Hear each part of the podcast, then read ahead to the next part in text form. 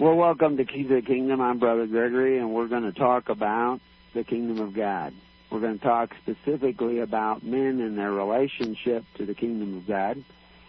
And that's because men have not been stepping up to be men for quite some time. Since the days in the garden, we have been dropping the ball as to what is a real man and what a real man should be doing. And we need to change our ways. We need to turn around and go the other way. And I decided to have this show on the subject of man and what a man should be because I had a show last week on what a woman should be and what distortion it has come, which is too big a topic for a two-hour show. But the reality and the fact is that man and woman were created in the image of God. And they have been recreated by their own failing and by the influences of evil and by the influences of the world ever since. And if there is going to be any salvation for society or for man on this planet, men need to step up and be different than what they've been for the last several thousand years. Now, there have been good men in the past, and there will be good men in the future, and many of you are striving to be good men now, but we have really fallen short of the grace of God. But there's hope.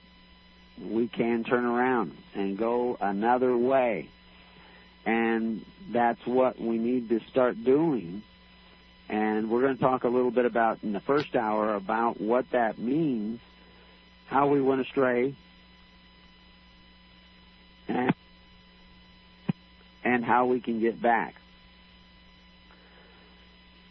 This creation of man in the image of God, we see way back in Genesis 1:26. And God said, "Let us make man in our image, after our likeness, and let him have dominion over the fish of the sea, and over the fowl of the air, and over the cattle, and over the earth, and everything that creepeth, the things that creepeth upon the earth." That dominion, that free dominion, that right to choose, that right to be the guy in charge is directly connected to being and acting and continuing in the likeness of God and the character of God. And, of course, that's why Christ came, is to show us a sample, an ensample of that character, to revitalize that striving, that seeking the will of God, the law of God that needs to be written on our hearts and on our minds by God's hand. That writing of His laws upon our hearts and our minds is a spiritual activity. It is a spiritual revelation where we begin to understand and know the truth because God is giving us the truth. That word truth, what is the truth, Pilate said. The word truth that we have today does not do justice to the Greek word that they're translating into truth. We really don't have a word. At least I haven't come up with one in the English language that actually matches the wholeness of that concept of truth. If you go back in history and study that word in the Greek, you will see that they talk about that truth as being a union of flesh and spirit, of soul of a man and reality. And actually, the word truth would be somewhat like saying reality. And reality is, we all have an opinion as to what reality is. If you have any experience with questioning witnesses at the scene of an accident or crime, the witnesses see all sorts of things. What they're really telling you, their witness, is really their opinion of what they think they saw. And with some people, it doesn't hardly resemble what takes place at all. They fill in gaps regularly. They reinvent what they remember. That's the way their imagination operates. They see one thing and they begin describing something completely different. It's very common. That's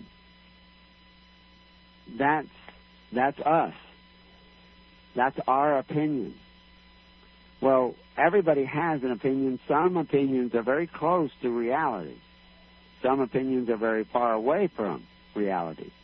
But God's opinion is reality. And so the truth includes that idea of God's opinion, that uniting of spirit, which the source of all spirit is God, and the soul, the mind of man. And that is what the word truth means. And so when Pilate, who is actually a very interesting individual, who, according to many people, according to a great deal of the historical record, Pilate became a Christian. His wife was already becoming a Christian. I've heard people say, oh, well, she had a dream, she was a soothsayer, and on. Well, you know, Joseph had a dream. Dreams throughout the Bible have been very important. Just because you had a dream, it doesn't make you some kind of superstitious witch. The reality is, according to historical record, and again, that's what, you know, we're depending on, it isn't necessarily reality, but as a historical record, both Pilate and his wife became Christians. There are churches named after them. They are considered saints for all the good works that they did in early Christianity, because Pilate was not as bad a guy as everybody would like to think. He actually recognized Christ as king. It wasn't some facetious document. They didn't go around doing that. Somebody said, oh, he was just mocking Christ by putting that document up there, or that board up there. And, of course, on all the crucifixes you see, there's just a little board with a couple of letters on it, and the board has always got those jagged edges like it was broken.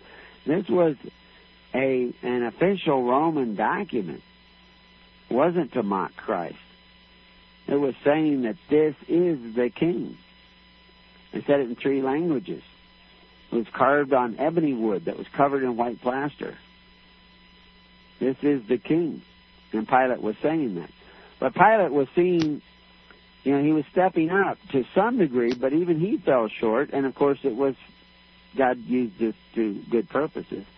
But he washed his hands of it. He did not believe the Pharisees would pick Jesus Barabbas to let go and crucify Jesus the Christ. He thought they would for certainly crucify Barabbas, who was a rebel and had sworn the deaths of many of the Pharisees and certainly the Sadducees.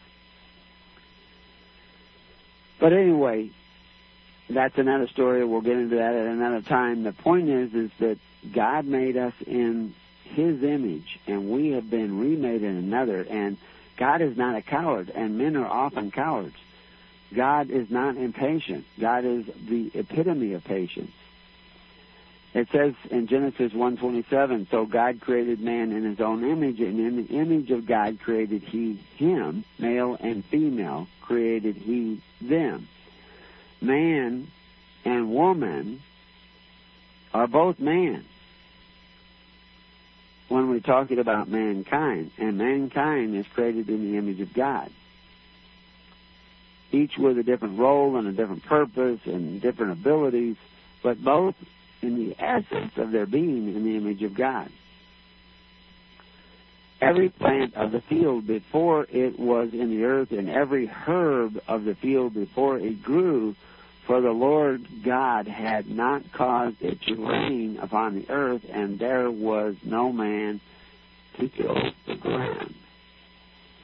Now, we actually have some of the same creative power that God has, because we were made in His image. We aren't God, but even Jesus says, is it not written that ye also are gods? And in that dominion that God gave us, we play His role. But we lose that dominion if we stray from His image, because, again, that trust that He gave us, this power and dominion over the creation that He set into motion, is hinging on the idea that we remain in His image. If we are seduced away from the character of God in our choices, we will lose that dominion. And that plays into the direction that God has given us, the commandments that God has given us. Every plant of the field before it was in the earth. What does that mean? Before it was in the earth, it was spirit. Spirit created the physical realm, set the ether into vibration to create the molecules and atoms of existence. And the pattern of that spirit determines the pattern of creation. And because God has choice, God has given us choice. But our choice is not unlimited. Our choice is finite, because we are finite. We are created in the image of God, but we are still finite creatures. So if we stray from the image of God, all sorts of things, all sorts of hell breaks loose. The Lord God formed man of the dust of the ground, and even those words, Adama, of the ground, is what they're saying, and breathed into his nostrils a breath of life, and the man became a living soul. But when he dies to God's breath, God's life, he becomes the walking dead, and Jesus makes reference to that. Let the dead bury the dead. Dead, still walking around, but dead. Not really the life of God in them. Some life is in them, but it's the life they've taken from plants and animals and from each other. And they continue to live, but without the direction of God, without the guidance of God, wise in their own eyes. And the Lord God planted that garden, created that garden. They talk about it eastward in Eden.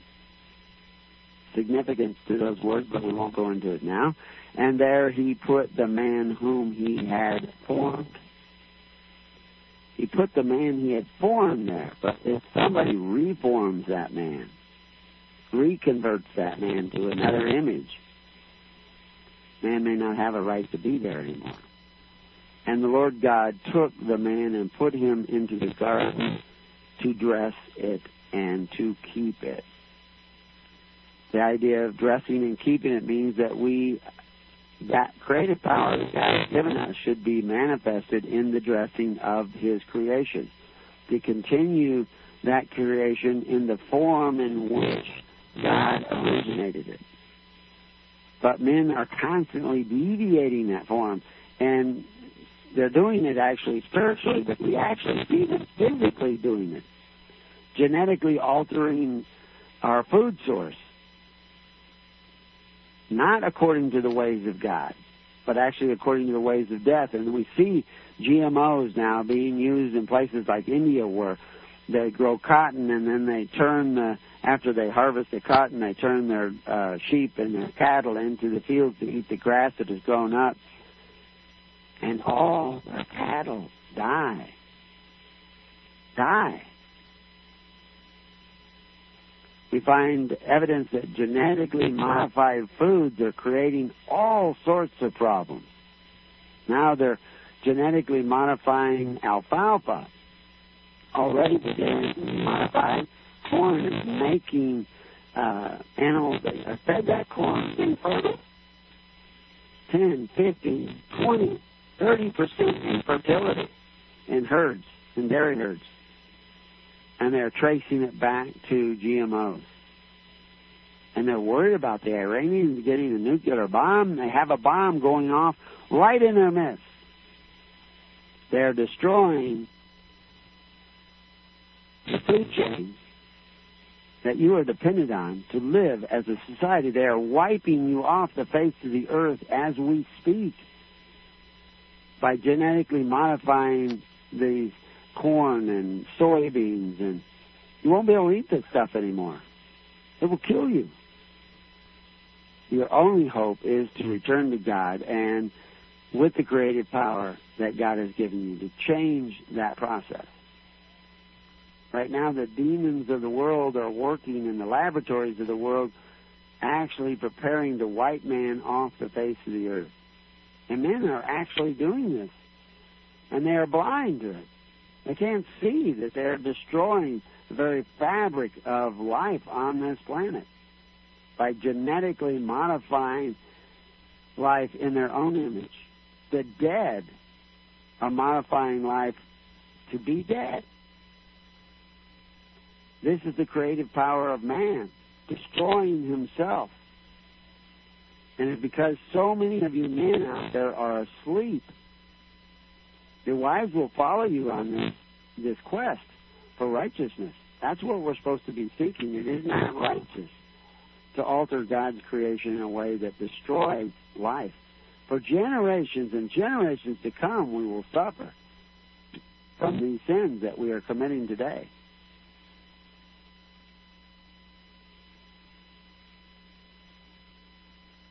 And the Lord God commanded the man, saying, of every tree of the garden thou mayest freely eat. But that's there except for one, the tree of knowledge. You cannot eat of the tree of knowledge, of good and evil. You cannot start deciding for yourself. You need to eat of the tree of life to guide you into what is right. The tree of life is a spiritual tree. It is the Holy Spirit. The same life that He breathed into you is the same life that Christ breathed into the apostles when He came after the resurrection and said, receive the Holy Spirit. Start to walk in the Spirit. And men aren't doing that. They're still walking in the flesh. And we see the fruits of that. And the fruits of that is death.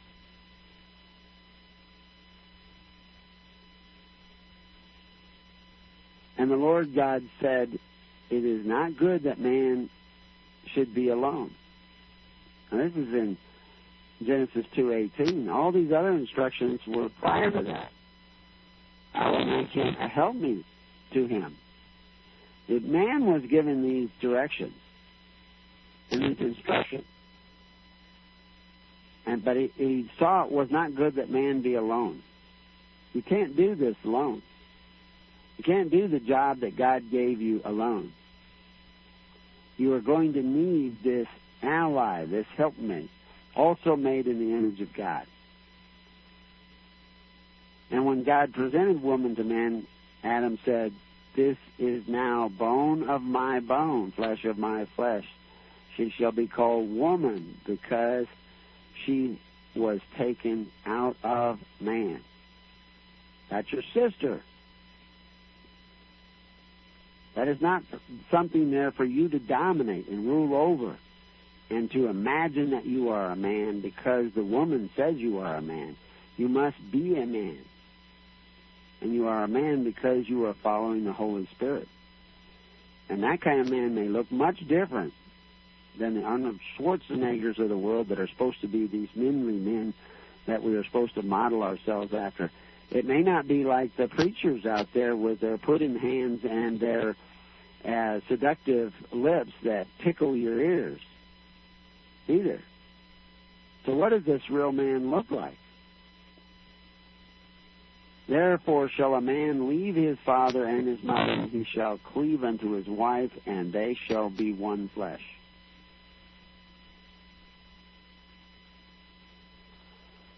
And they were both naked, and the man and his wife were not ashamed.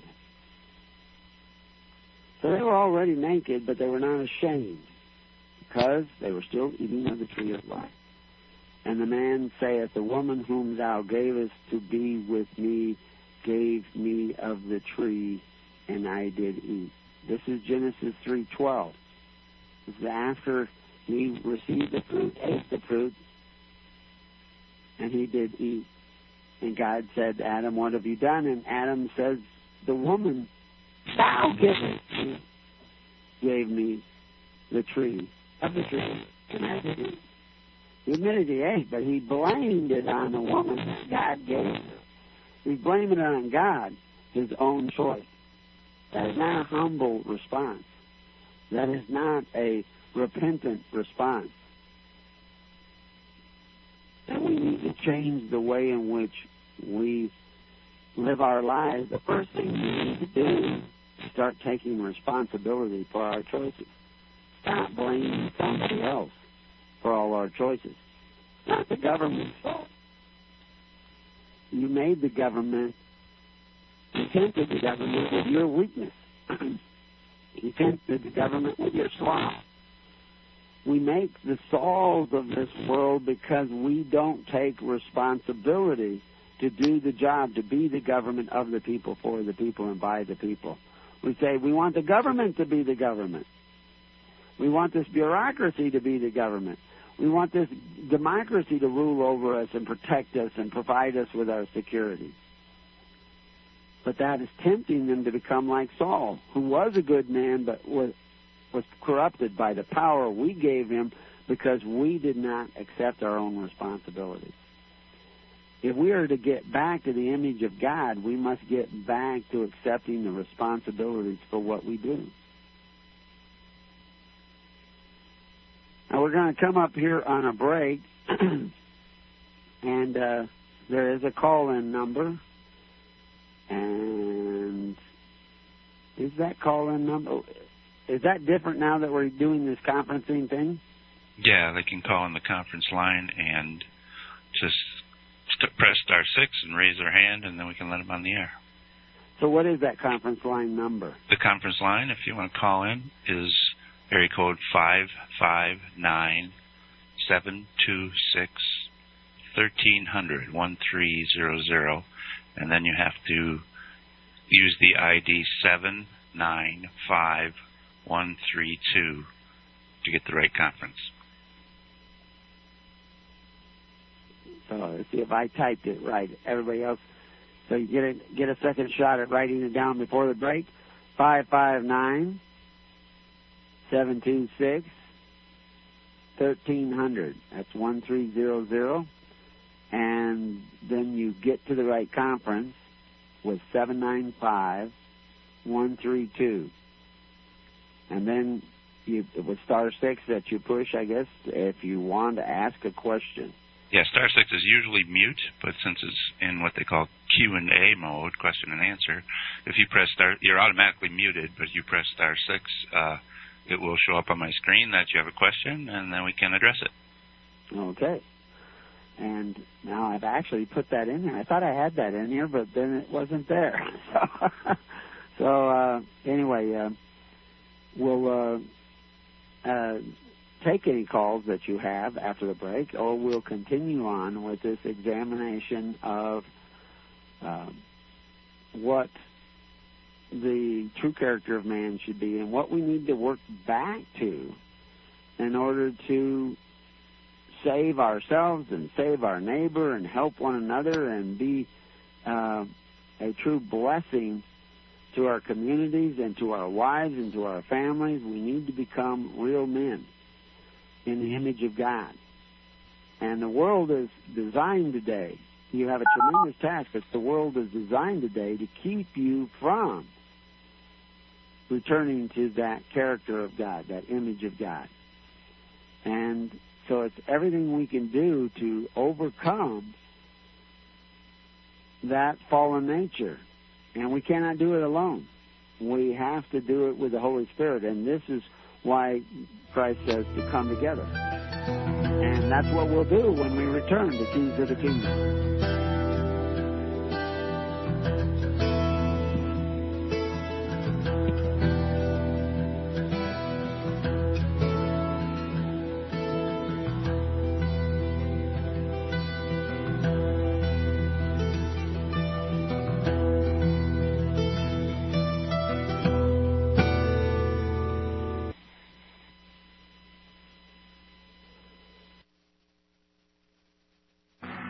Fight the fight. We are here to equip you. Because you love the truth, LibertyRadioLive.com.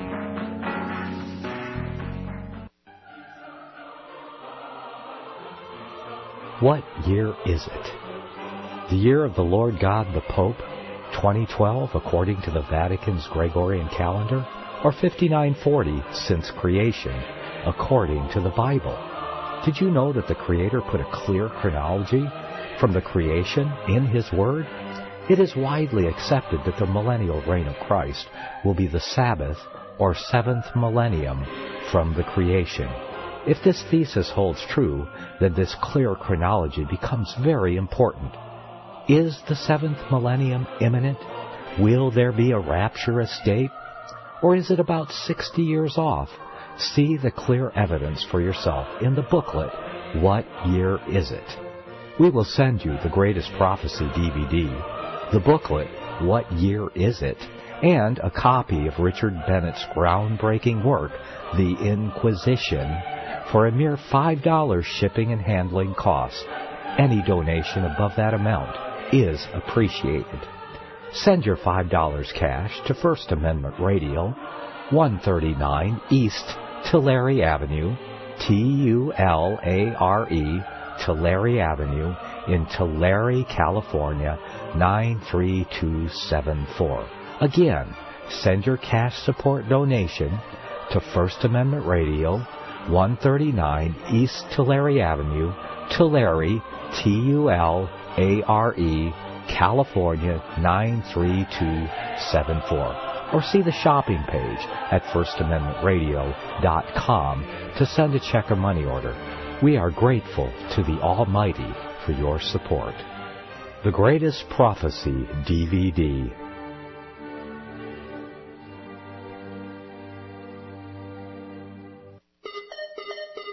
Now listen to me. The Bible says, render unto Caesar that which is Caesar's. I want you to know that a corporation is Caesar. Yeah. Government takeover of the church. This DVD is the most powerful tool we have for waking up those asleep in the pews. The Scripture calls for His people to come out of her. The corporate church is the apostate church, the whore that rides the beast. Make copies and give them away to your corporate church friends and loved ones. The truth will make them free. They will watch the DVD, Government Takeover of the Church.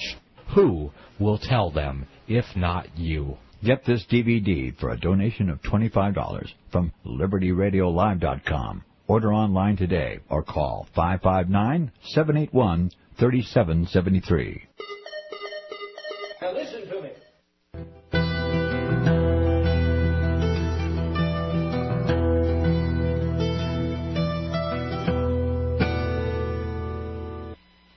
Well, welcome back to Keys to the Kingdom. If you're not on the network, the idea of gathering together is very important, and we'll give a few announcements concerning the network.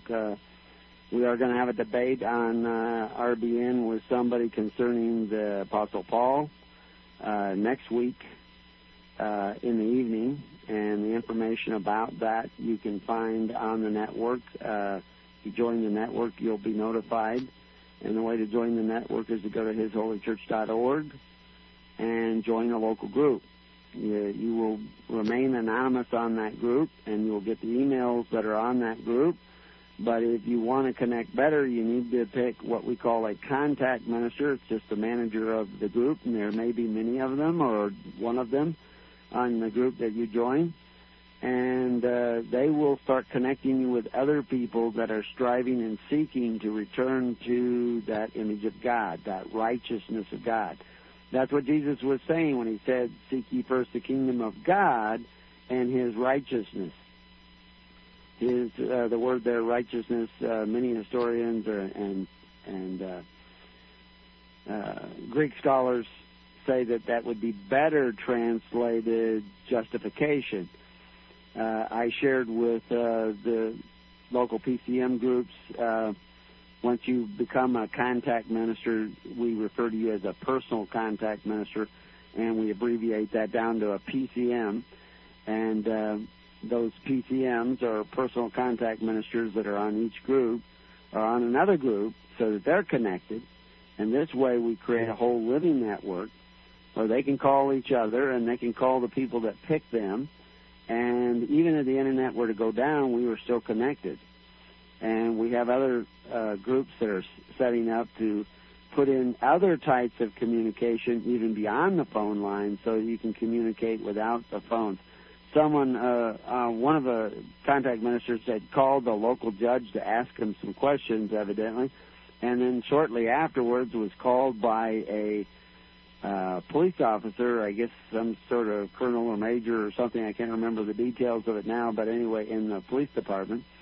And the policeman wanted to know where this guy lived and all this stuff, and he said, well, that he wanted a face-to-face meeting, and he said, well, that he would arrange one, but he was really busy at that time and he couldn't do it.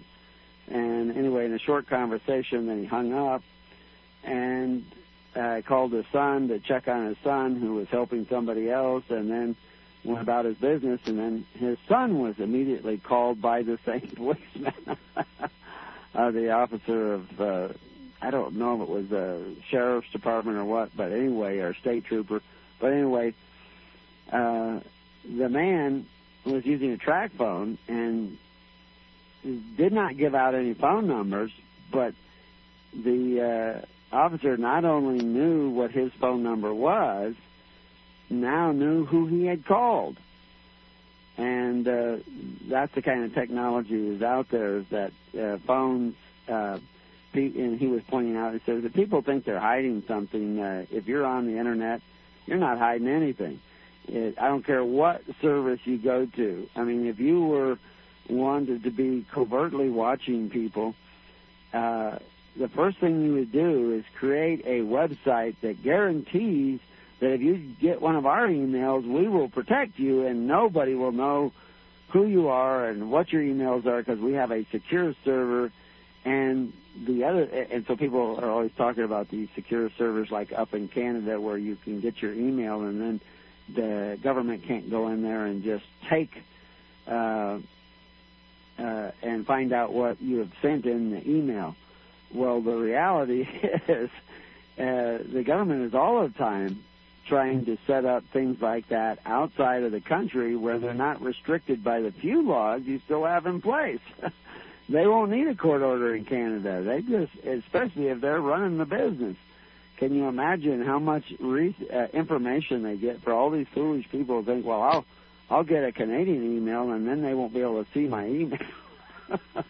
No, the reality is, and not that we have anything to hide, we're very out in the open and everything, but if there was a malevolent force that were to come into play in the world and you wanted to communicate in private, you're not going to do it with email. You're going to have to, and you're not even really going to do it by phone. For very much, but the point is that the Internet could go down, and you couldn't get a hold of anybody. And real men love their neighbor as themselves, and so you need to create a living network of people. It would be great if, in order to connect to the next person in the network, you just had to go out your front door and yell over to the guy across the street. And then he would go out his back door and yell over to the guy on the other side of his fence. And you would connect each other that way, and that would be your hue and cry. But we're not that big yet. We're spread out that much, but we're not usually over the fence, although we have found a few people on the network that found each other, and they actually found that they had a great deal in common, and they only lived a block away. And they never knew it.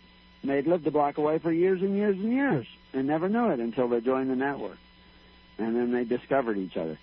So you join the network by going to hisholychurch.org, going to the little guy with the net up there, and it's a drop-down menu, and you go there and you find the group that covers the area you live in, Texas or Australia or Canada or wherever you live, and you connect with that group. And you'll still go on that group kind of anonymous. There'll be a manager of the group who will see your email, and hopefully he'll introduce himself. And you tell him what you want to tell him about yourself, and then he will have that in a little pencil and paper written down somewhere, and he will keep track of who you are. If you pick him as your contact minister or one of the others, or even if you volunteer as a contact minister for other people and they pick you, then we will connect you with the other contact ministers in the network, who are really the workers of the network that are helping to connect people, because seeking the kingdom means seeking each other. And you need to have a way in which to do that where you have this common purpose of seeking the kingdom of God and His righteousness. We're not seeking liberty. We're seeking to be servants of Christ. When we do that, that's what the prodigal son did.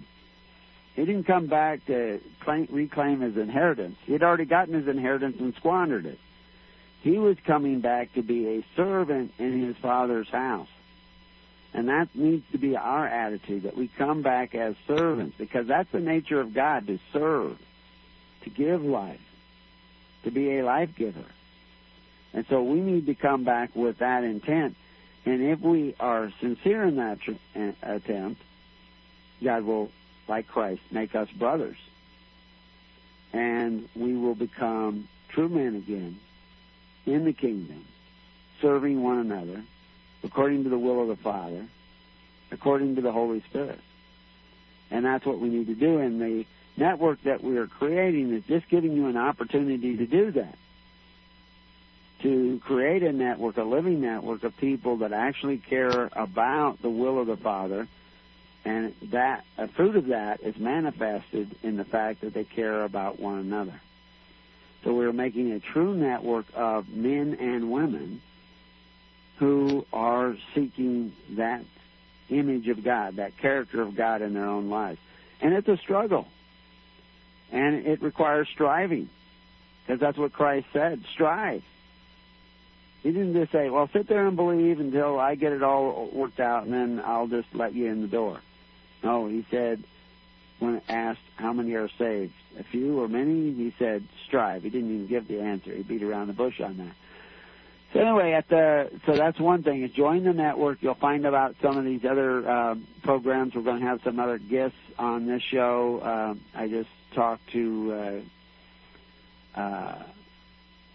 Kevin Craig, and he wants to come back on the show and be a guest. And we have some other people that may be guests on the show coming up, and we'll try to give you advance warning of that. And, of course, the shows will be kept in the archives so that you can listen to them if you missed the show. But we have a 2-hour show here. We have call-in capabilities now, and so therefore we can start having these guests on, and then you can even ask the guests questions. And I'll repeat that call-in number, so if you're looking for that pencil, and those of you who found the pencil and have to go and sharpen it, you got time to go and sharpen it, and I'll give you the number. And check the pen to make sure it writes, because they're all out of ink. That's the way it is here. Every time you grab a pen, it's out of ink, and unless you have a Pilate pen. But anyway, so I'm giving you this little bit of time to get that, so I can give you the number again. That's funny, because my pen just ran out of ink. It's the Peter Principle? No, it's not the Peter Principle, whatever it is. Murphy's Law, I guess. Murphy's Law, yeah, okay. It's going to fall on its face. Okay. Anyway, the number is 559-726. So it's 559-726-1300, 1300. And in order to get on the conference call where you can ask a question or just listen to the program, is 795-132. 795-132. And if you have a question, you just push *6, and Paul, our trusty moderator, engineer, and all-around whatever we need guy, will eventually take your call, and you can ask a question on the air. We should probably mention that there's also a chat room. It wasn't working last week, but now it's up and running, and I guess he upgraded it, so it even works with Internet Explorer now. Okay. And, however, it's changed where it is, so you can find it on the Liberty Radio Live main page and press on chat, or you can go to www.far.com/chat. They took some of the intermediate things out of there. So it's that address again is www. No. That's where we get confused. It's just www.far.com. Oh. Okay, www.far LibertyRadioLive.com. And a /chat. Oh, okay. HAT.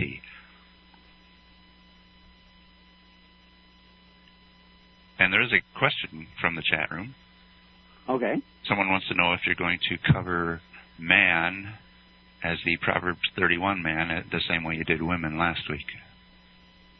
I don't know. Are we? Yeah, that, you know, people don't get carried away thinking I plan all this stuff out ahead of time. You know, we're told not to plan everything out ahead of time.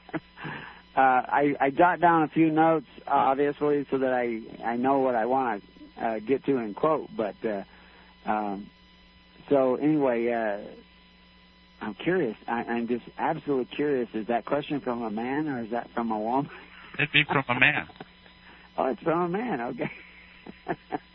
I'm just wondering. But anyway, I take it that Proverbs 31 talks about men a little bit there, more than, let's say, drink and forget the law and pervert the judgment of any of the afflicted.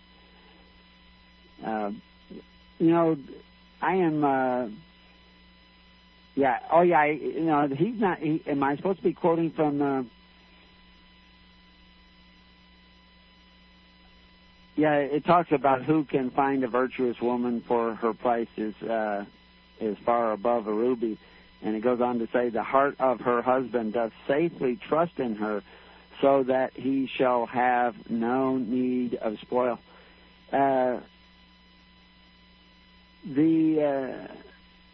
This whole thing of the woman is mentioned more in Proverbs than any other book in the Bible. This woman has to do not only with the character of woman. Everything in creation kind of repeats itself over and over again. And so it's precept upon precept. That's what they're talking about. So when they're talking about woman, they're not necessarily talking about woman. When you read in Paul and he's talking about virgins, he isn't necessarily talking always about woman. He's using these as metaphors. One of the pagan temples, Parthenon, was they're talking about a virgin in that temple too, but that's not really a virgin they're talking about. Paul's virgins are those who aren't eating of those benefits of the world of those pagan temples. That's what they're not fornicating. Most of the time when you see the word adultery, they're talking about a national adultery where people who should be married to God, in union with God and contracting with God, are actually contracting with the governments of the world. They're looking to them to be their benefactor, even though they are not really benefactors. They only give you what they take away from others. So this fornication is that entering into those systems where you are coveting your neighbor's goods and you are taking from your neighbor. In Proverbs it goes on and talks about, this... she maketh herself covering of tapestry. Her clothing is silk and purple. Her husband is known in the gates when he sitteth among the elders of the land. Again, they're talking about the nature of this government of God, this kingdom of God. This is the woman that is more precious than a ruby. But how do you get there? Well, you get there by seeking the kingdom and the righteousness of God. And that means both men and women have to be real men and women, real daughters of virtue and husbands of righteousness. And that's how you get there. If you don't, you won't get there. You won't be a part of that kingdom. You won't enter into the kingdom of God. And we'll get to some more quotes on that subject as we get farther into this study. But, yeah, I don't see where Proverbs 31 talks about men the way in which it was talking about women in that. But it does, if you go on in the Ecclesiastical, it says, what profit hath a man of all his labor which he taketh under the sun? One generation passeth away, and another generation cometh, but the earth abideth forever.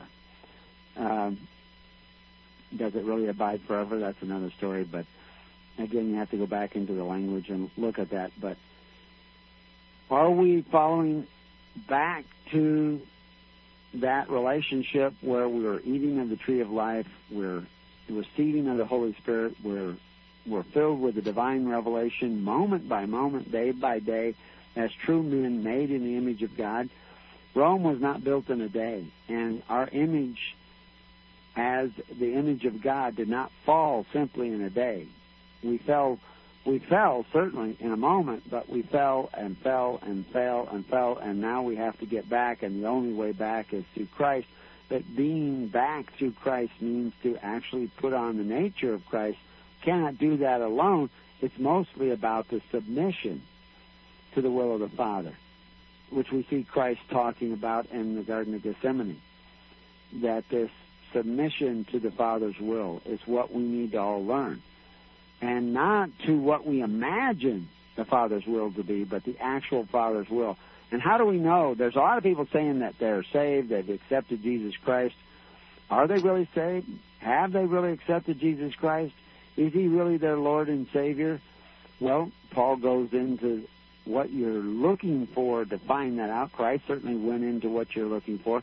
When they asked him how you get into the kingdom, how they're to be saved and all this stuff, how do I obtain eternal life? Jesus said, keep the commandments. Yet some imagine that Paul says that the law was nailed to the cross, and people immediately think that that has to do with the Ten Commandments. And you can call it, because the quirks of the translation or twisting of the translation by translators, the fact is it's perfectly okay to say the law was nailed to the cross, but most people don't realize that there are many kinds of law, many forms of law. They don't even know what Greek word was used there. And yeah, does the devil have his hand in the sophistry of language? Absolutely. He doesn't need to change the Bible. He can just change your modern dictionary, and suddenly words mean something different than you thought they did. So anyway, let's go back to looking at some of these quotes. When we left off before the break, Genesis 3:12 was, "And the man said, the woman whom thou," speaking to God, "gavest to be with me, she gave me of the tree, and I did eat." He's blaming his failing on God and the woman that God gave him. That's not his fault. It's the woman you gave me. And that lack of accepting responsibility for your actions is what keeps you in bondage.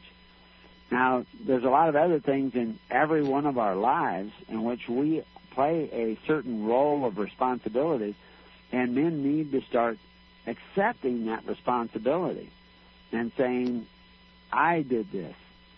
It's my mistake. It's my errors, my failing. I should have seen. And you need to say that deep into your heart and start blaming yourself, not judging yourself, but realizing your part in this. But realize also that God is a forgiving God. And if you accept the responsibility and bow to his will, he will raise you up a real man back in the image that God made you originally. And you will have the power of God working on your behalf. And you will need the power of God to overcome the wickedness of the world. And again, it won't be you overcoming the wickedness. It will be God working through you. We have closed our eyes to the divine revelation of God in each of our hearts, because we have continued to eat of the tree of the knowledge of good and evil. When those eyes were open, other eyes were closed. When we became plugged in to the tree of the knowledge of good and evil, we became unplugged from the tree of life. And so that's the journey we need to make, and Christ is showing us how to begin to make that journey with his parables and his warnings. We're not to be coveting our neighbor's goods. We need to create a system where we don't have to covet our neighbor's goods, where we live by faith, hope, and charity. This will take the scales off of our eyes when we return to the Father and the ways of the Father. even as servants. So that's what we need to come back as servants, willing to come back as a servant, and he will make us sons. In Genesis 3:16, which is before that Genesis 3:12, we see if we go back, and when the woman saw that the tree was good for food and that it was pleasant to the eyes and a tree to be desired to make one wise, she took of the fruit thereof and did eat, and gave also unto her husband with her, and he did eat. He knew he wasn't supposed to eat.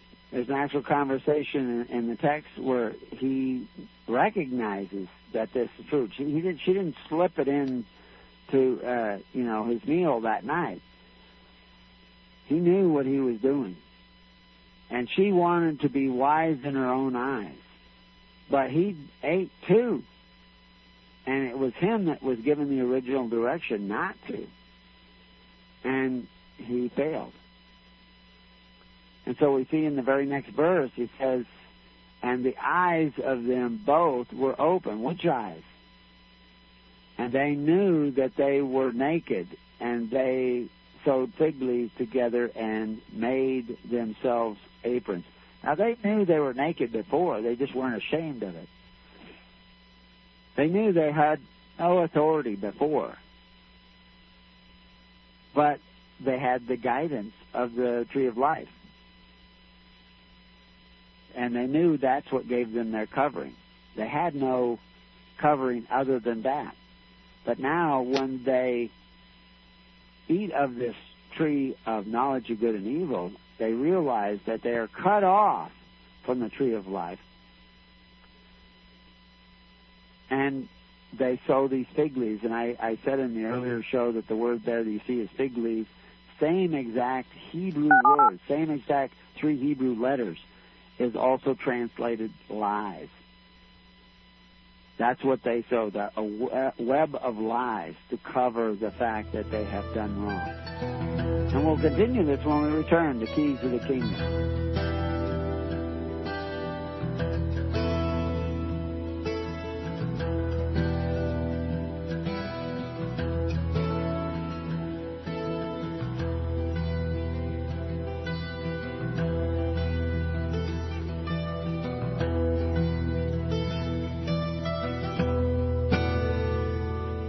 You have been listening to The Keys of the Kingdom with Brother Gregory of His Holy Church.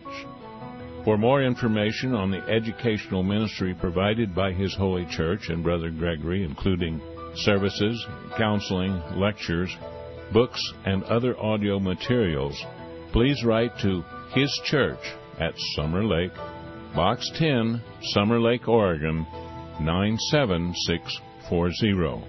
You can also find us on the web at www.hisholychurch.net.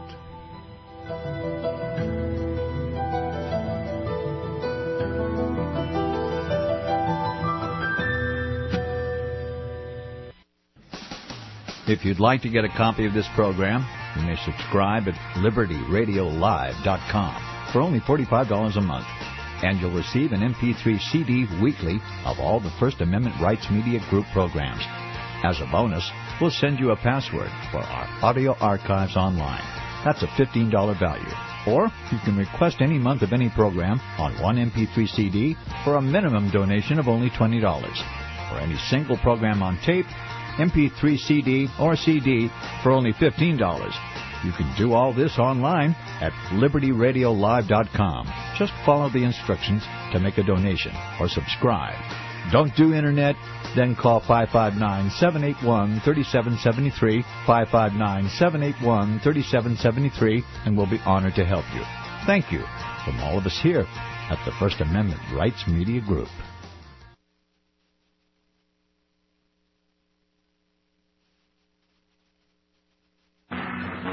Fight the fight. We are here to equip you. Let our motto be, don't tread on me. LibertyRadioLive.com.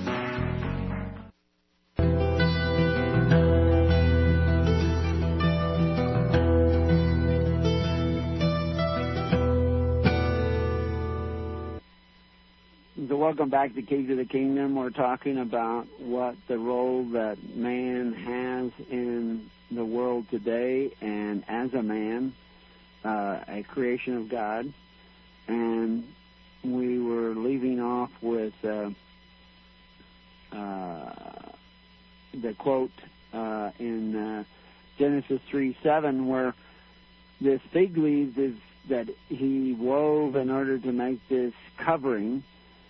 Is the same word that is translated lies in the same Bible. And that's what he has woven, is lies. He has to deny the truth of his own failing. Cannot accept that. And as long as we cannot accept our part in the failing as men and women, we are not going to be saved. We need to recognize that's what repentance is about. And that recognition, you know, that is not just, oh, yeah, I realize that, and do nothing. You have to turn around and go another way, because when you took that eating of that tree of the knowledge of good and evil, your direction in life changed. You began to move towards death and more blindness. And you turn around to have your eyes open, turn back to the light. What's driven us out of the garden is the fact that we will not see the truth of what we've done. The light of the cherub, the sword, the fiery sword of the cherub exposes us for what we've done. It shines a light on our error, and we flee that light, and we cannot return. We don't need to take the cherub down. We need to be willing to see the truth about our own wickedness, our own straying from the ways of God, that we decided to be wise in our own eyes. And that's a place of humility, unless you be like one of these little children, these humble children who want to obey their father by their nature. Unless we become like that, we cannot enter into the kingdom. In Genesis 3:16, it says, unto the woman he said, I will greatly multiply thy sorrows and thy conception, and sorrows thou shalt bring forth children, and thy desire shall be to thy husband, and he shall rule over thee. And the word husband there is actually the word that's translated man or men over 1,000 times. But there they translated husband. And what it is she desires to have a real man, a real husband. But instead, he's going to rule over you. A lot of men want to use that phrase to say, well, now, I'm the master of the household and I'm the authority, and rightly so, but they're using it as an excuse to exercise authority over their wife in a totalitarian fashion. And that is not really the plan. You're to be one flesh. You're one body in cooperation. A man doesn't need to rule over his wife with an iron fist. A real man doesn't. A real man is a man. And that's what a real woman is looking for, a real man. Of course, there are sinful women and there are sinful men. And the sinful woman will abandon a real man when her husband becomes one. She will flee like a demon, fleeing a body that he has possessed, because she will be cast out by his righteousness, not by his arrogance, not by his dictatorial totalitarianism. The character of a woman, as she was created, tempts a man to be this totalitarian ruler of his wife. But if he overcomes that temptation and follows the leading of the Holy Spirit and is a righteous man, immersed in righteousness, baptized in righteousness, making decisions not based upon coercion or sophistry or temptations, but making them based upon righteousness and a love of the truth, the good woman will cling to him. And there won't be any need to be that totalitarian dictator, because they will be one flesh and one spirit. In Galatians 5:18, we see, "But if ye be led of the Spirit, ye are not under the law." People use that to think, well, we don't have to, there's no works. There's nothing we have to do. We're not under the law because we have believed in Christ, and we're no longer under the law. What law? You have to go look at that word nomos in the Greek and find out what law he's talking about. If we have time and somebody wants us to go into that, we will look at that. But right now, let's go on to Galatians 5:19 to see where he takes that statement, because there's all kinds of law. He's not saying all law we're not under. We're still under God's law. We're just not under the laws that have been created to control the flesh that was out of control, which is the laws of men. Galatians 5:19, "Now the works of the flesh are manifest, which are these." Now, works of the flesh, that's where we decide for ourselves. In this knowledge of good and evil, in this fleshly brain, we're going to eat of that tree of knowledge of good and evil. And that's the flesh. And if we are living of that flesh, this is what's going to result. Adultery, fornication, uncleanness. That doesn't necessarily have to do with just marriage. It can be national adultery, like I said, where you begin to make covenants with them and with their gods, where you marry into these other systems, desiring their benefits, the tickling of your ears by their sophistry, great swelling words, and through covetousness they will make merchandise of you. You will enter in and become their bride in adultery and fornication, because it's not according. When the Israelites said that they wanted to have a king rule over them, they were rejecting God. When we talk about the bride of Christ, we're talking about going back and rejecting the fornication and adultery with these other systems and returning to the system of God. So this is what results, is this adultery and fornication, this uncleanness, this lasciviousness, this idolatry. Of course, and that is idolatry. The belief in religious groups and eschatologies rather than righteousness alone is a form of idolatry. You don't have to make a statue to be an idolater. You can create an image in your own mind of a false Christ and worship that false Christ, and that's idolatry. Witchcraft, hatred, variance, emulations, wrath, strife, seditions, heresies, envying, murders, drunkenness, reveling. And we see that all over society now. And we see it even, you know, some of those things amongst people who say they're Christians, but they can't be Christians and be producing this fruit, because they are living by the works of the flesh.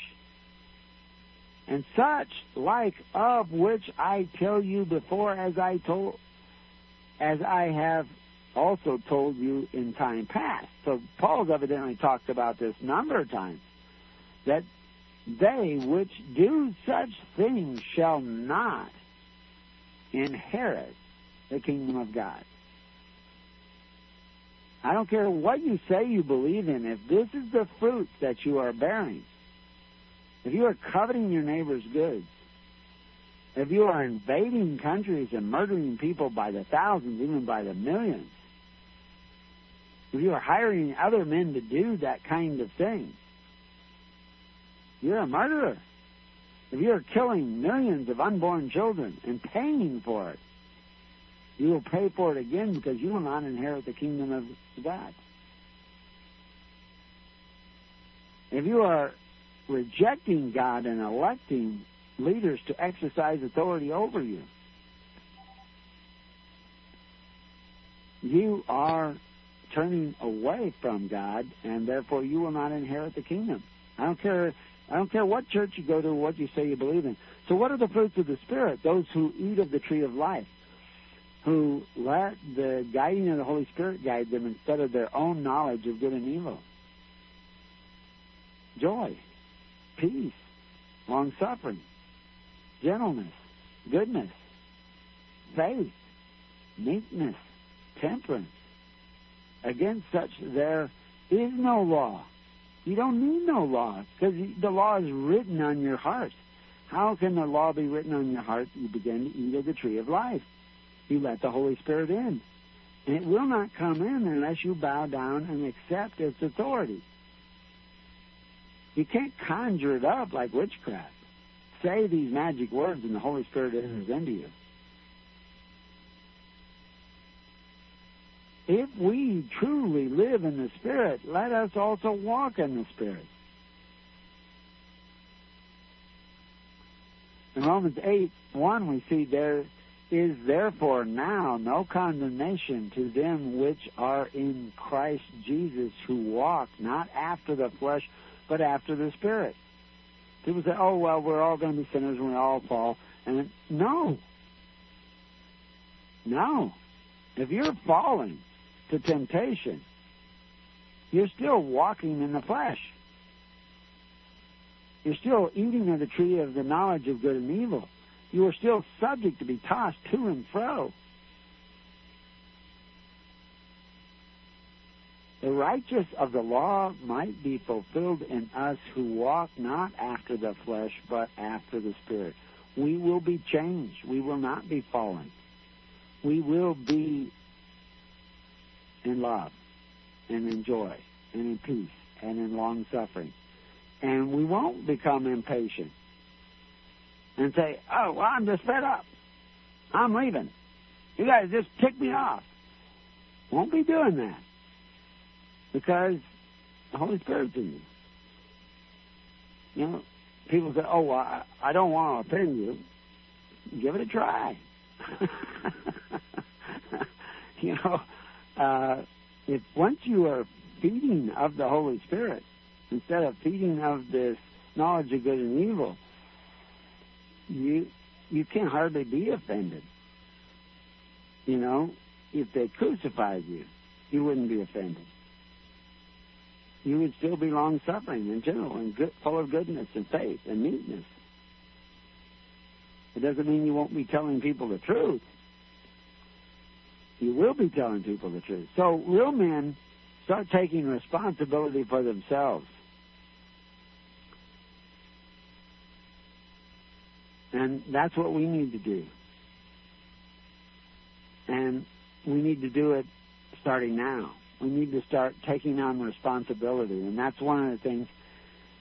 There's many people that we have neglected over the years and many people that we have done wrong to. We can't necessarily go back and undo that, but we can start doing right by other people. We see in the world today that the whole world is going into debt, and the United States is the worst of the worst sinners going into debt. For generations to come, we would be in debt. And we're doing it all to what? Gratify what? The Holy Spirit? No. Flesh. We aren't willing to make the sacrifices that are going to be necessary in order to upright this land, or the whole world. I mean, as the U.S. goes, so goes the whole world. We are heavily influencing the course of history. But we're also, the bigger they are, the harder they fall, and we are going to fall like no other country has fallen in our known history.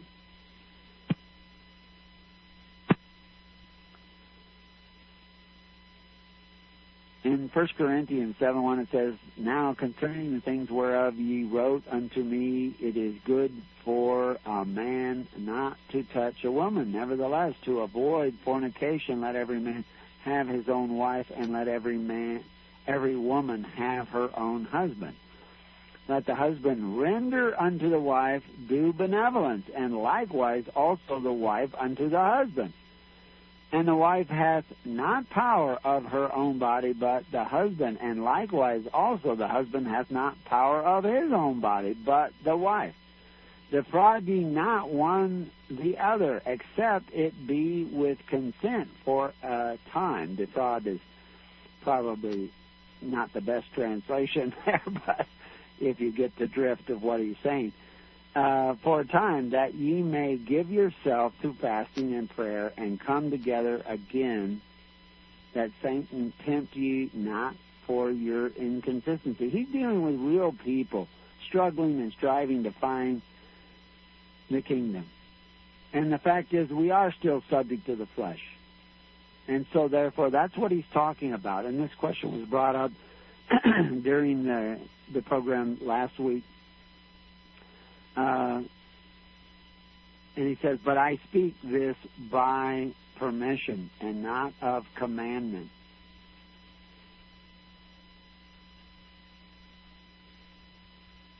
And he says, for I would that all men were even as I myself, but every man hath his proper gift of God, one after this manner and another after that. And he's understanding that. I say, therefore, to the unmarried and the widows, it is good for them if they abide even as I. And most people believe that Paul was a widow. Excuse me. Because he had to have been married in order to hold some of the positions that he was, according to the laws. And yet we don't see much evidence of his wife anywhere. But if you actually follow his activities and understand what he was doing in Rome, who he was living with, that he had a half-brother, and that they were very fond of what he had to say, and they were Christians. They formed one of the early churches. The son of his half-brother and his wife, who we know as Claudia, and her real name was Gladys, and she was actually a Briton. And they created one of the early churches and everything, but they had two daughters, and there's writings where it talks about them raised at the knee of Paul. In other words, Paul was their uncle, and they actually even inscribed on one of the churches that they built, referring to Paul as their papa, which was a term of endearment. Some people want to think that imagines that Paul was a pope, because that's what pope means, popa, papa. And the reality is, no, that's not what it means. It means that he was like a father to them. It was simply a term of endearment. But anyway, the point is that Paul says that everybody has to make those own choices. He's even specifically talking about the fact that this is me talking, but I speak this by permission and not of a commandment. That if you end up being a widow, you're a widow. And if you end up deciding to remarry, you decide to remarry. He even warns in other places about the women who become widow and are still young. They should remarry.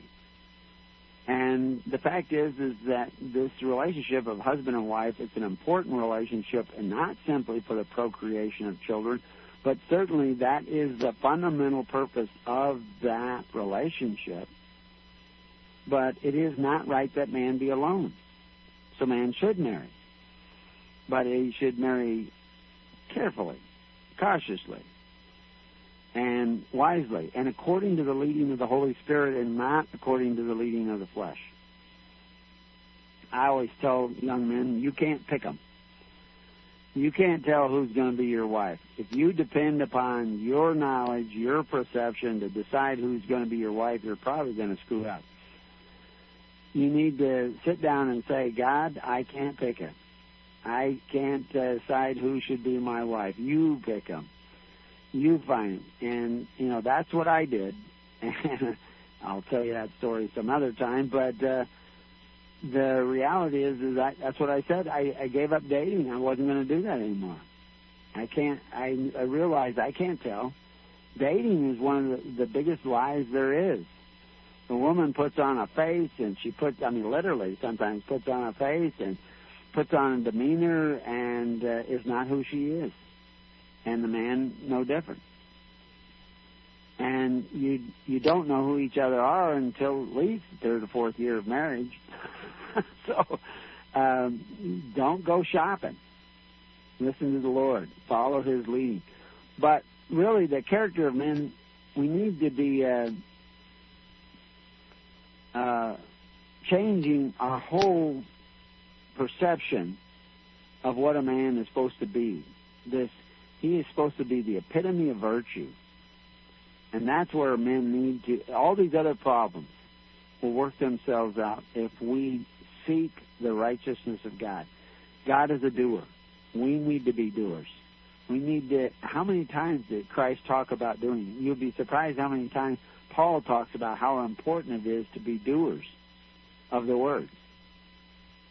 Matthew 7:21, not everyone that saith unto me, Lord, Lord, shall enter into the kingdom of heaven, but he that doeth the will of the Father, which is in heaven, which includes loving the neighbor as thyself, includes not coveting your neighbor's goods, includes not hiring men to go out and murder half the world so that you can have a secure social structure in your own nation,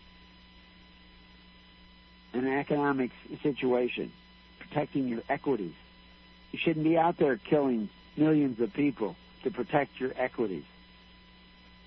When it's usually some totalitarian dictator that's making the country go a certain way, your solution is to go in there and bomb thousands of people, bomb the entire infrastructure of that country and devastate it and send it back to the Stone Age so that the children and women and people die of disease and hunger and are completely devastated.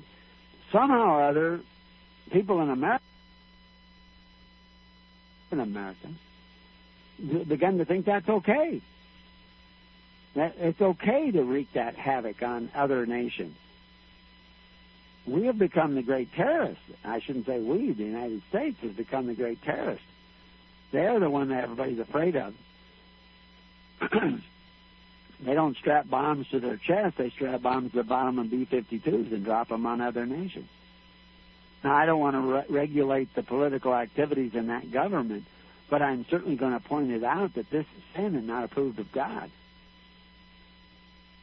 And because you have sown the wind, you will reap the whirlwind. Your own nation will undergo greater devastation. Greater devastation than you have wrought on other nations. It will come back to you sevenfold. It's hard to imagine this great nation. I've flown over it so many times where I see all these cities and unbelievable building. We have been very industrious in doing great things, but we've also been very industrious in doing evil things. And you men are to blame because you have been slothful. You have worn the laurels of men who showed greater courage than you have even touched upon.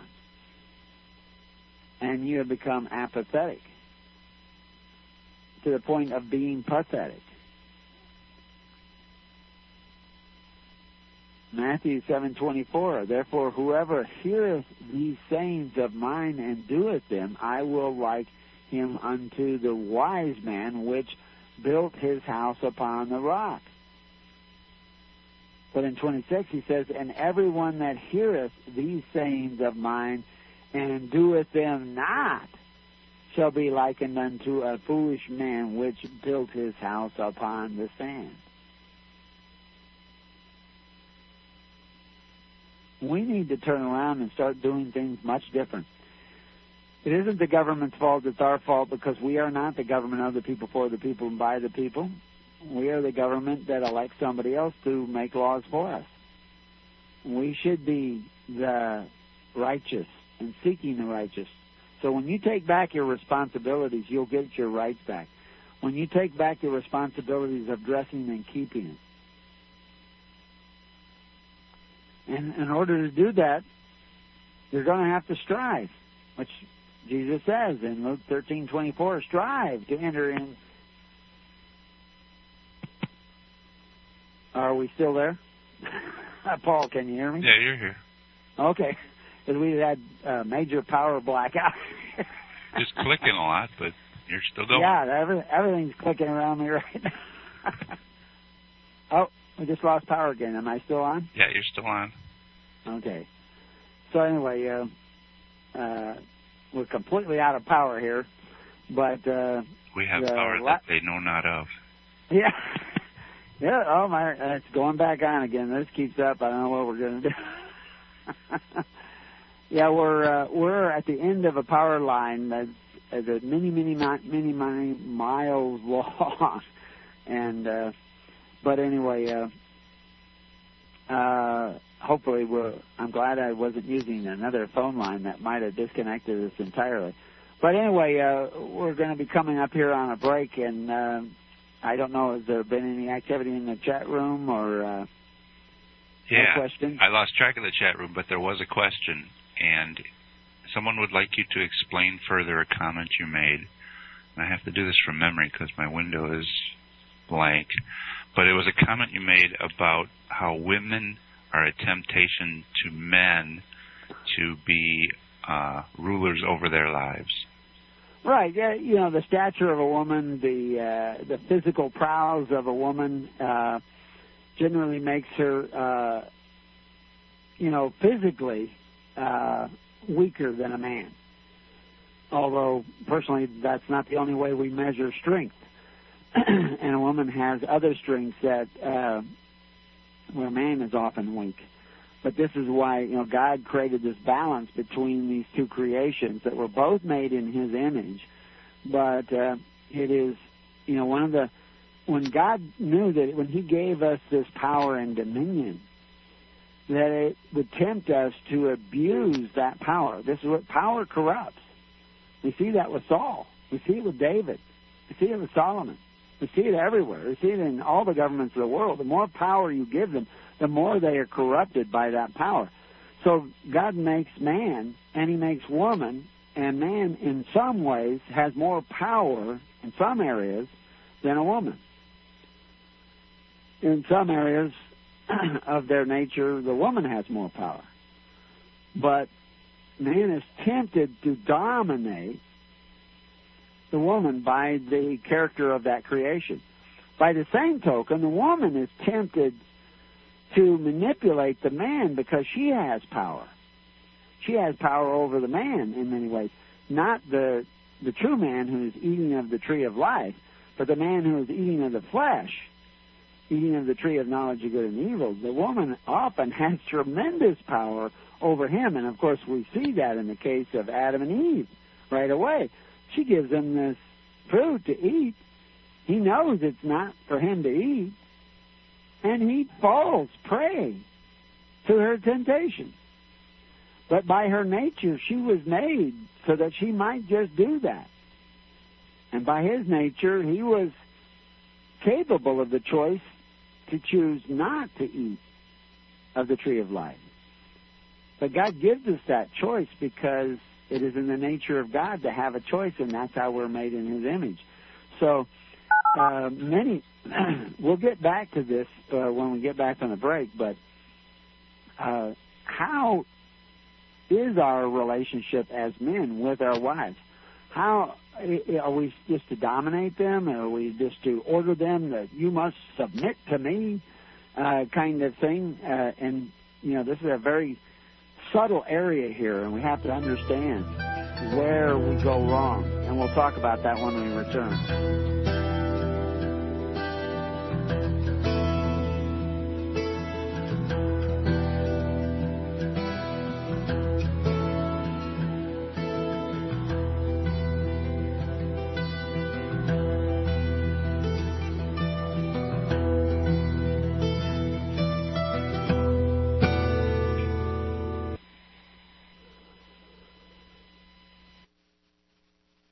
I pledge allegiance to the King of Kings and to His kingdom come on earth as it is in heaven. One holy nation and our Heavenly Father, grace, mercy, justice for all.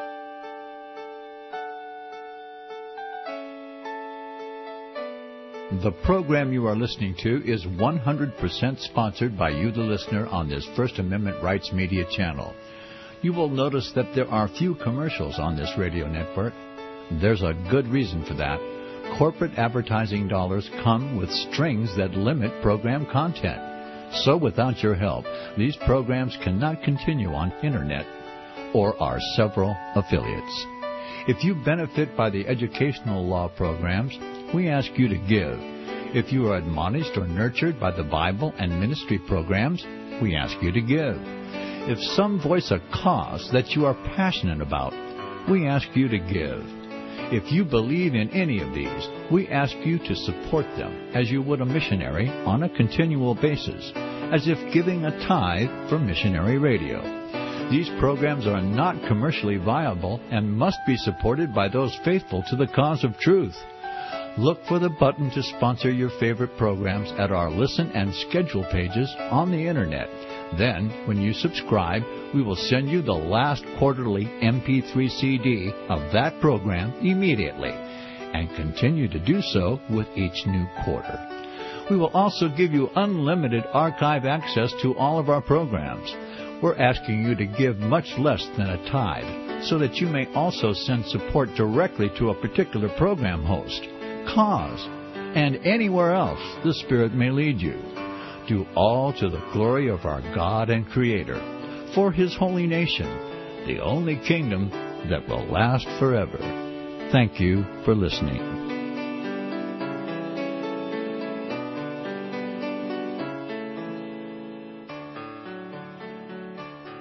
If you read the history books, the most often asked question to Southerners was this: why did you fight? And the most often given answer is, because you're here. In other words, the South did not invade the North invaded the South. Was it the Civil War or War of Federal Aggression? John Weaver sets the record straight in this DVD series on the Civil War from the Old Past Christian History Conference. Was there a war to set the slaves free? Or was it a war to enslave us all? Get this DVD and judge for yourself. War of Federal Aggression. The truth seems strange only because we've been indoctrinated with a fiction. War of Federal Aggression. Get it today. Get this DVD for a donation of $25 from LibertyRadioLive.com. Order online today or call 559-781-3773. 559-781-3773.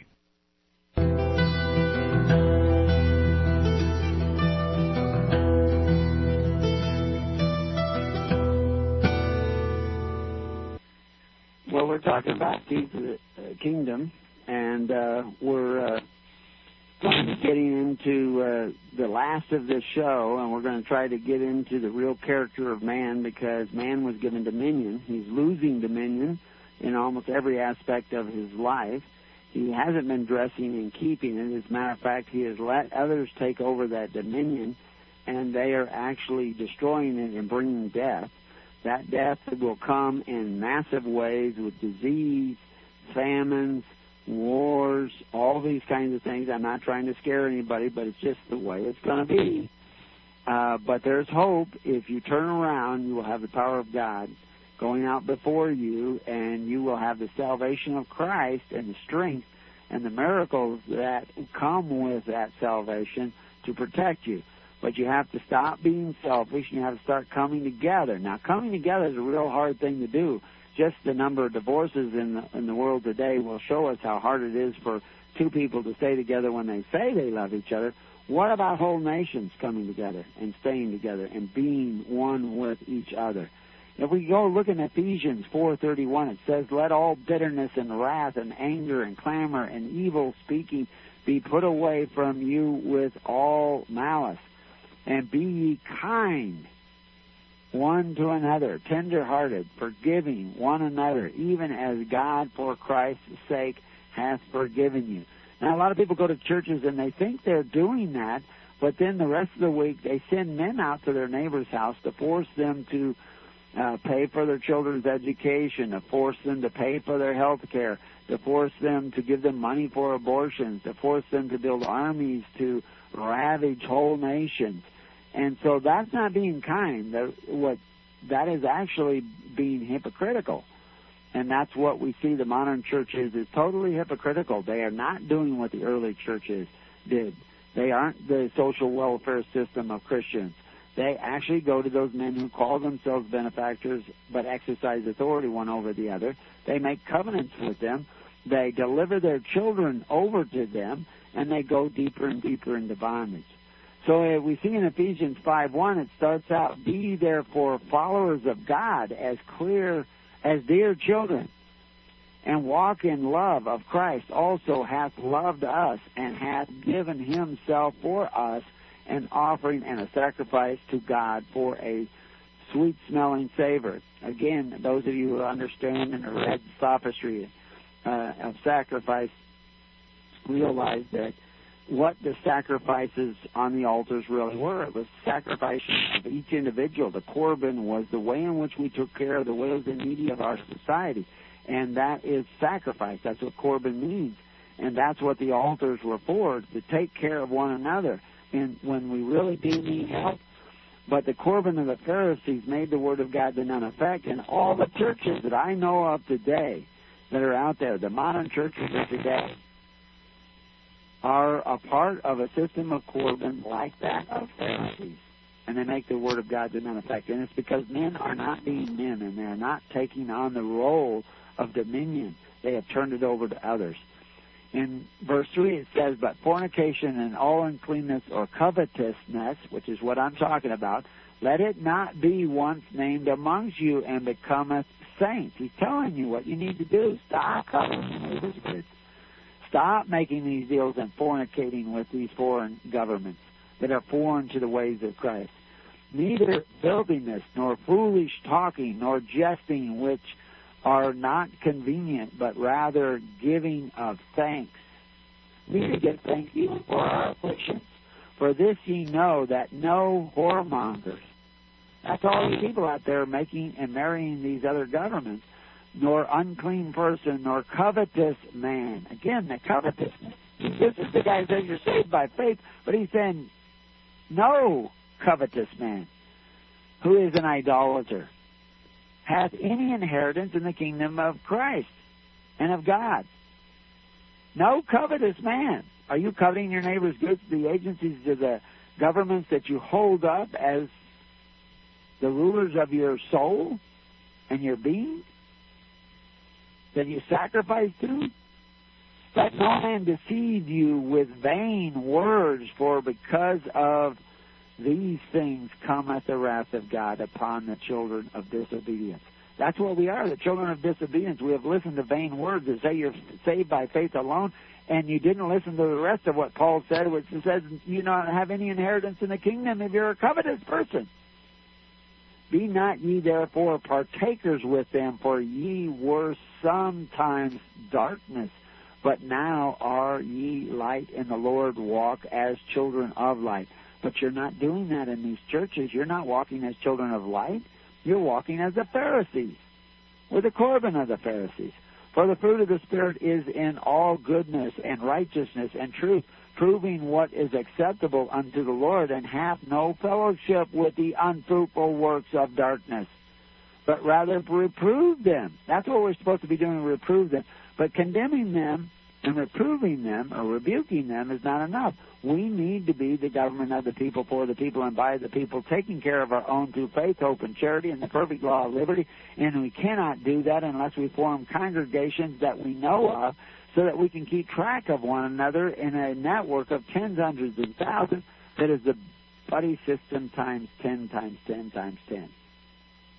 We have to do that, and we have to work to do that, because most people are still asleep. "For it is a shame even to speak of those things which are done of them in secret. But all things that are reproved are made manifest by the light, for whatever doth make manifest is light. Wherefore he saith, Awake, thou that sleepest, and arise from the dead, and Christ shall give thee light." It isn't about coming out of the system until we are alive. You know, reason to bring those dead bodies out of the grave. They come alive and come out of the grave. And you are dead unless you are being the government of God. So then, that you walk circumspectly, not as fools, but as wise, not wise in your own eyes, but wise in the ways of God, redeeming the time because the days are evil. The days are evil today. Are we redeeming the time? Are we showing them a better way? Are we forming congregations, or are we just trying to be free? You're not free from righteousness. We must bind ourselves in righteousness and virtue. Wherefore, be ye not unwise, but understanding what the will of the Lord is, that you love one another. And you cannot do that just sitting there and loving from a distance. You have to actually come together and be there for one another. And that means you need to know where one another are. That means you need to form a network. And be not drunk with the wine wherein excess, but be filled with the Spirit. This nation is drunk with the wine of excess, and they have borrowed the money to buy the booze. They are not filled with the Spirit. But there is hope, because I see that Spirit awakening in some. Speaking to yourself in psalms and hymns and spiritual songs, singing and making melody in your heart to the Lord. Are you singing with your mouth or singing with your heart? Are you really doing what Christ said? Have you learned the song of Moses and the song of the Lamb? Not if you're not taking care of one another through faith, hope, and charity in the perfect law of liberty. Giving thanks always for all things unto God and the Father in the name of our Lord Jesus Christ. Submitting yourselves one to another in the fear of God. Not submitting one to another in contracts and covenants and constitutions, but in that love of God. In the love of God's way. Wives, submit yourself unto your husbands, as unto the Lord, with that long-suffering and patience in which you are often stronger than the men in. But do it for the Lord, and for the husband, who is the head of the wife, even as Christ is head of the church, and he is the Savior of the body. I do not deny that the man is the head of the house. But you must be the head of the house as Christ. And not like Nimrod, not like Pharaoh, not like Caesar, but like Christ. How was he the head? Therefore, as the church is subject unto Christ, so let the wives be to their own husbands in everything. Husbands, love your wives even as Christ also loved the church. How did he do that? How did he love the church? He gave himself for it. He gave himself that they might be saved. Is that the kind of husband you are? Or are you like Caesar? Are you like Nimrod? Are you like Pharaoh? Do you invade your house or do you bless your house? This is what I'm talking about. If the kingdom is precept upon precept, if the precept and character of Christ is not manifested in your own house, how do you expect it to be manifested in the nation? It begins at home. It begins with your wife and your children. Are you real husbands? Are you real men? Same word in the Hebrew. No difference. Same word. A man is a husband. We are to be husband to the world. And if we cannot be husbands to our wives, we will not be husbands to the world, and we will be condemned. And we will fall prey to the poisons that are coming. Because we don't have Christ in us. If we have Christ in us, even those poisons will not harm us. As Christ gave himself for us, we must give ourselves for our families and for our neighbors. And for our neighbors' neighbors, and for those neighbors we cannot even see, they're far off in the network, that he might sanctify and cleanse it with the washing of the water by the word. When you're climbing a mountain, you keep an eye on the rocks where you are. You do not look at the top. You do not look at the bottom. You look at where you are. When you are fishing with nets, as they did from the boats of the apostles, they dove into the water, and each man was a buoy to the edge of the net. He held it up. If one man dropped his into the net, the fish would escape. They worked together as a team. They didn't look over at the other guy's job. They did their job.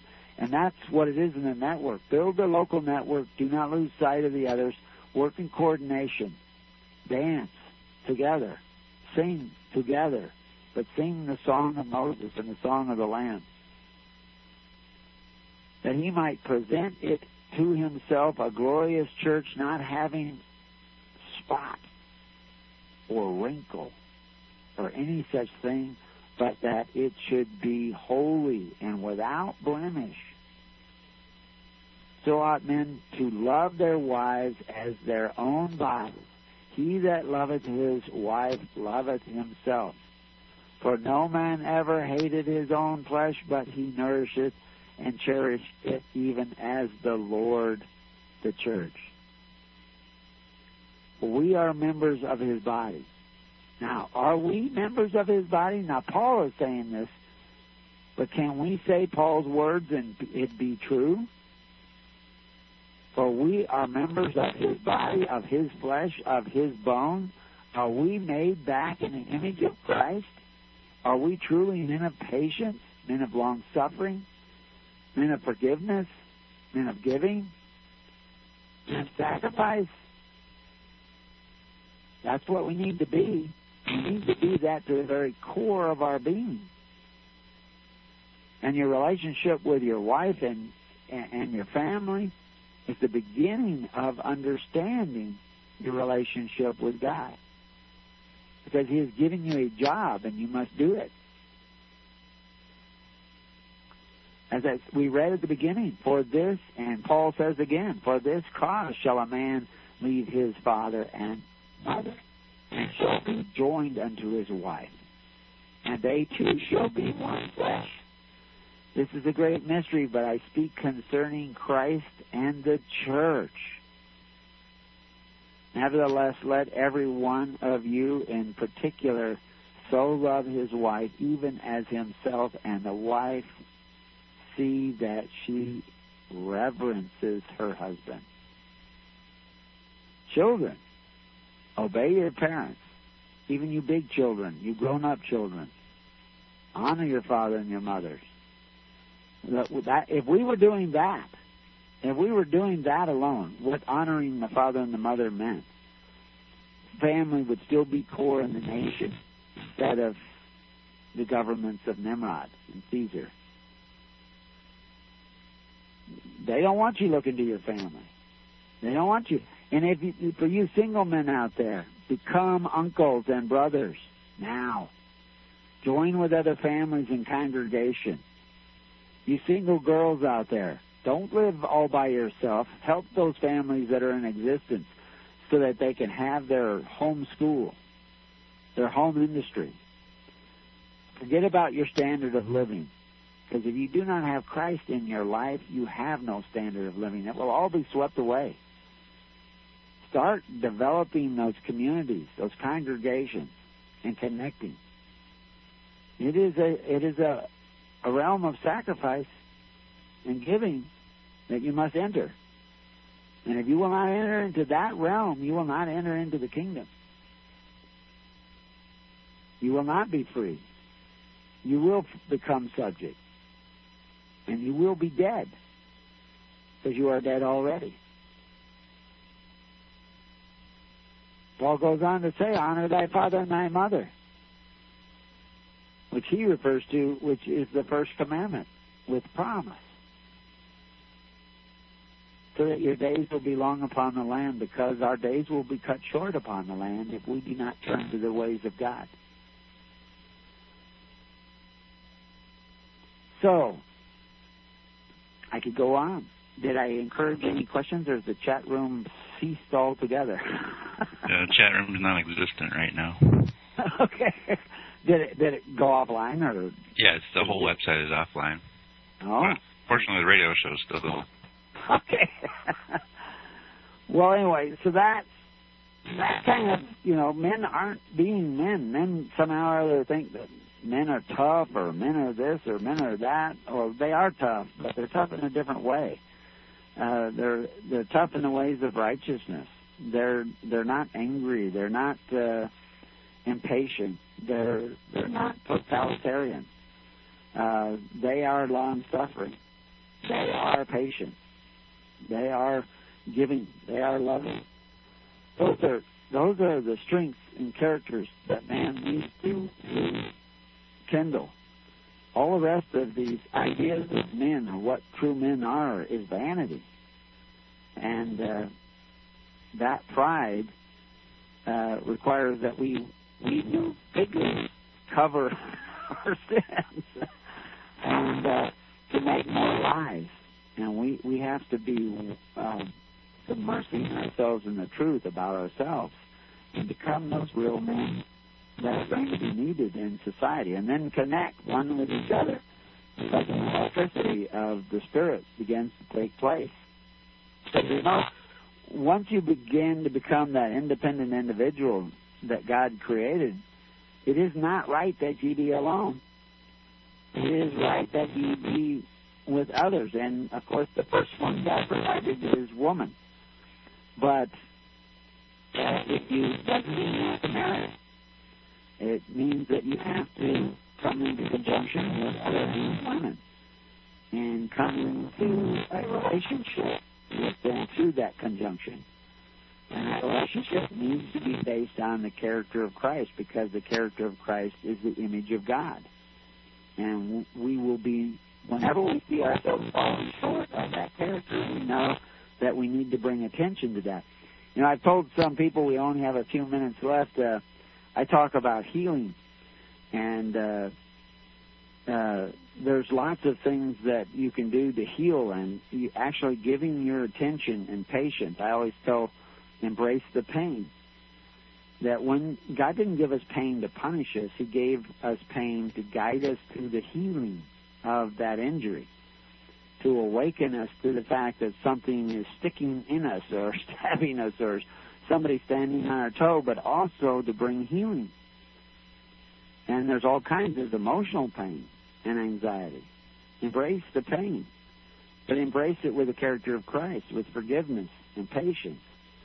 And healing will come, and revelation will come. And we call that meditating upon the pain, upon the reality. Pain is just evidence of a reality, something gone wrong. And so by bringing our attention to something that's gone wrong, we can bring God's grace to that problem. And God will provide the solution. But we have to do it with this patience and forgiveness, not anger and resentment and fear and anxiety. We have a number of people that come to us every year that are full of fear and anxiety, fearing the world, fearing the new systems that they see formulating around about them. Fear not. We should not be motivated out of fear. We should be motivated out of love. We should not be seeking our rights so that we don't have to obey. We are seeking our rights so that we may obey the Holy Spirit. We are not seeking to get out of covenants and contracts so that we can go do our thing, but so that we can go do God's thing. And God's thing is that we should have dominion over the garden. But that dominion means to dress it, to keep it. And evil wants us to lose it. One way we lose it is to break one of the terms of that contract, which is to dress it. And so anyway. We do have a call coming in on the chat. Okay. Let's take it, because always in the last couple of minutes. Yes, always the last minute. Sorry. They finally get the courage. Hello. Hello. Hey. Unfortunately, it sounded as though what Paul said, that he doesn't have a chat room. The chat room is functioning well here in New York, and there is a question. Okay. Can you repeat it? Question. Yes, the question is, if you could explain why he said he had become a father to certain believers, and yet Christ said, no man father. Can you expound upon just what is being spoken of in those instances? in the last couple of minutes of the show. Yeah. Can you tell me what verse that was in? Did the guy mention the verse? Not that I'm seeing here. Right. But, again, there may be a context here that we need to take a look at. Just pull it from my head. I know Messiah said, "No comment, no father," and then Paul at one point, and this may be referring to something that says, "Aren't I like a father to you?" Spiritually, or something. Yeah, your phone is breaking up quite a bit, but I know that in one place we talked about it earlier that someone referred to as Paul as Papa, but it was actually his nieces who referred to him as Papa, and it was because they were raised at the knee of Paul, and was a term of endearment. The idea of calling no man father, it has to do with this patronus of the state that was exercising authority one over the other, and had the authority, the imperium of the father. That we see in government, where the government is your father. It can order you and cause you have to obey. But the fact is we are to be fathers and brothers to each other. But if we are doing that in the name of Christ, we will constantly, which we see Paul doing, referring to the fact that we need to be following Christ, following the Spirit, walking in the Spirit. He is not like Caesar, who is exercising authority as a father and compelling the offerings and tribute of the people.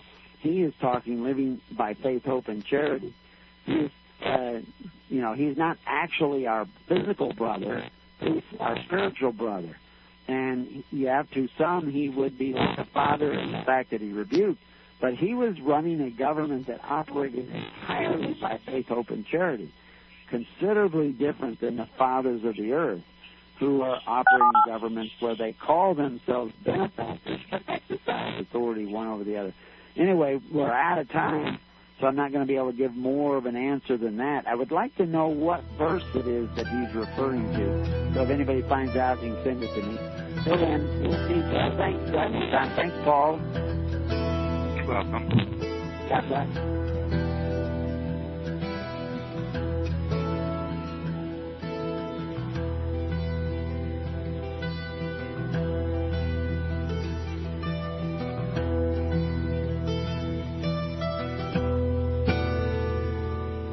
You have been listening to The Keys of the Kingdom with Brother Gregory of His Holy Church. For more information on the educational ministry provided by His Holy Church and Brother Gregory, including services, counseling, lectures, books, and other audio materials, please write to His Church at Summer Lake, Box 10, Summer Lake, Oregon, 97640.